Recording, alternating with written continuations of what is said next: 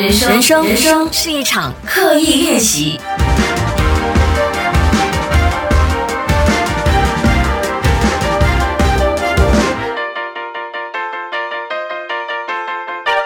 人生是一场刻意练习。你好，我是心仪，又来到了礼拜三的时间哦。这个礼拜三我心有点酸酸的，因为我那一天就稍微 recap 了我到底做了多少集的 podcast，然后我真的好像印象中有记得有好几场的 podcast 的开场都是说啊。疫情又加重了，所以今天我事实上疫情真的又加重了，我就跟自己讲哦，不要用，不要做这样的开场。因为总是觉得哦，新一波疫情好像又来了，就让人觉得非常不安。像刚才我回家，就我住公寓嘛，那我的另外一栋呃大楼公寓大楼的楼下就停下停了一台救护车。但我不知道现在的 SOP 是不是救护人员在进行这样子的一个急救的时候都需要穿防护服。如果不是的话，刚才我见到的医护人员都是穿着。重重的防护服，所以很可能他们也是去啊帮助另外一位官病患者，所以我就觉得啊气氛真的是非常糟糕。不过同时我又觉得有一点点的小小的欣慰，就是在过去这个星期，我就收到一位朋友，他也是得了这个冠状肺炎，嗯，他呢就传了一个照片给我，说是我的书陪伴着他度过痊愈的这个日子，所以我觉得啊。嗯，我在分享这个讯息的时候，我有讲说，我最近好像真的发现到我创作的另外一重意义，可能创作真的不赚钱啊，somehow 没有办法立刻赚到钱，还是怎么样？不过我觉得意义真的是重大，不知道你认不认同？不过就让我爽一下吧。无论你现在在什么情况之下听到这档节目，国外的朋友你好，我是来自马来西亚的心仪啊，我都希望。在不同的氛围、不同的环境哦，来陪伴你。今天我要跟大家分享的，就是关于我的工作的三原则。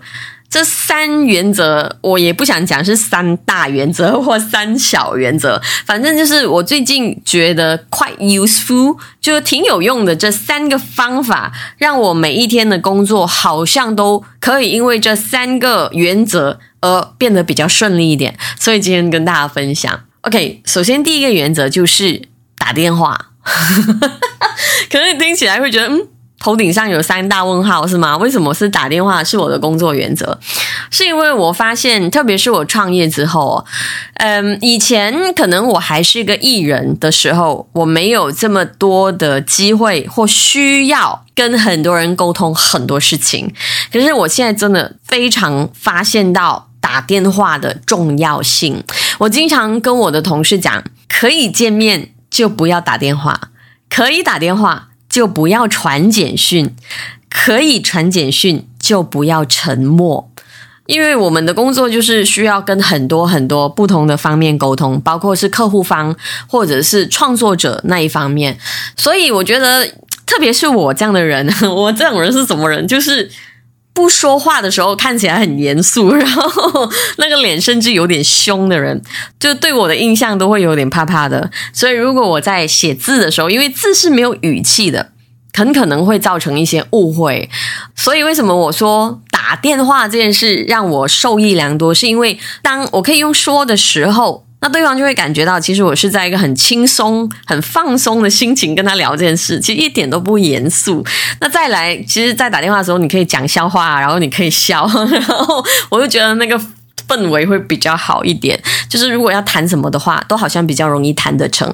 当然，现在因为我们很难可以见面，也不鼓励见这么多面哦，毕竟疫情的原因。所以我的工作第一原则就是打电话。呃，特别是重要的是，我都会可能先简讯跟对方说：“哎，我两点的时候想要跟你通一通电话，可以吗？”然后一次过就用五分钟的时间解决掉可能你用简讯 要传好久的这个事情。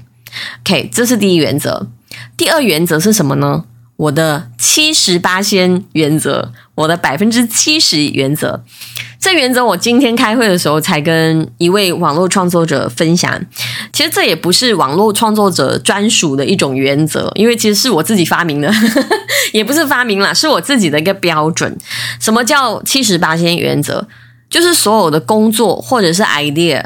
只要这个 idea 过我的百分之七十的要求，那我就让它过。因为我发现，其实很多时候工作我们会 stuck 在嗯要求完美，就是先不说你是不是一个要求完美的人，其实你只要稍微对自己有要求，很可能你都会不知道什么时候自己可以完成，就是可以够了。我花在这件事的时间已经够了的这样子的一种感觉，当然前提是你必须要有一个判断啦，到底百分之一百是什么，百分之三十是什么？每个人的判断不一样，我这样讲可能就是相当笼统的。不过我讲的百分之七十原则就是你不用每一件事都做得极致。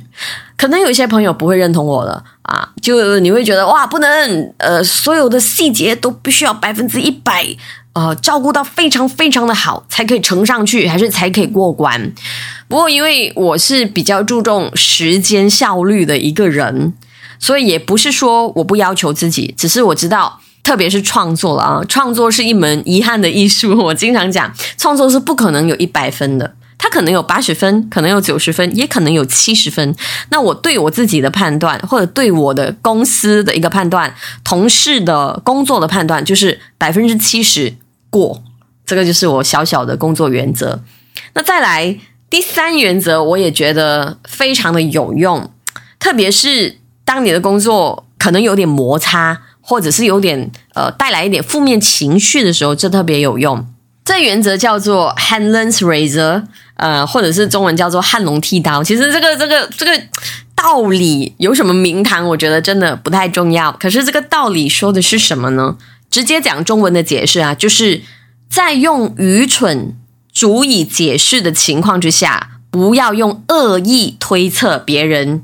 OK，讲人话，讲人话就是很多时候工作上的摩擦会有意见不合的时候。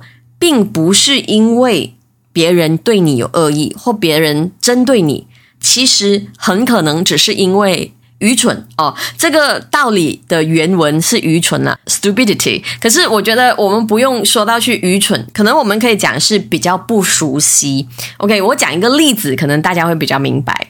比如说，很多时候我的公司在跟一些客户呃对接的时候。有一些客户会让我们觉得有点难搞，就是他会针对一个问题，可能在我们的眼中看起来不太重要的事，可是他却抓得很紧、很紧、很紧，然后就让我们有点难做。你知道，当你被客户逼到一个墙角的时候，你一定多少都会有一点点的负面情绪的。可是，如果你用这个汉龙剃刀这个道理去解释的话，如果可以用，哎，他其实不是恶意的要针对你或刁难你。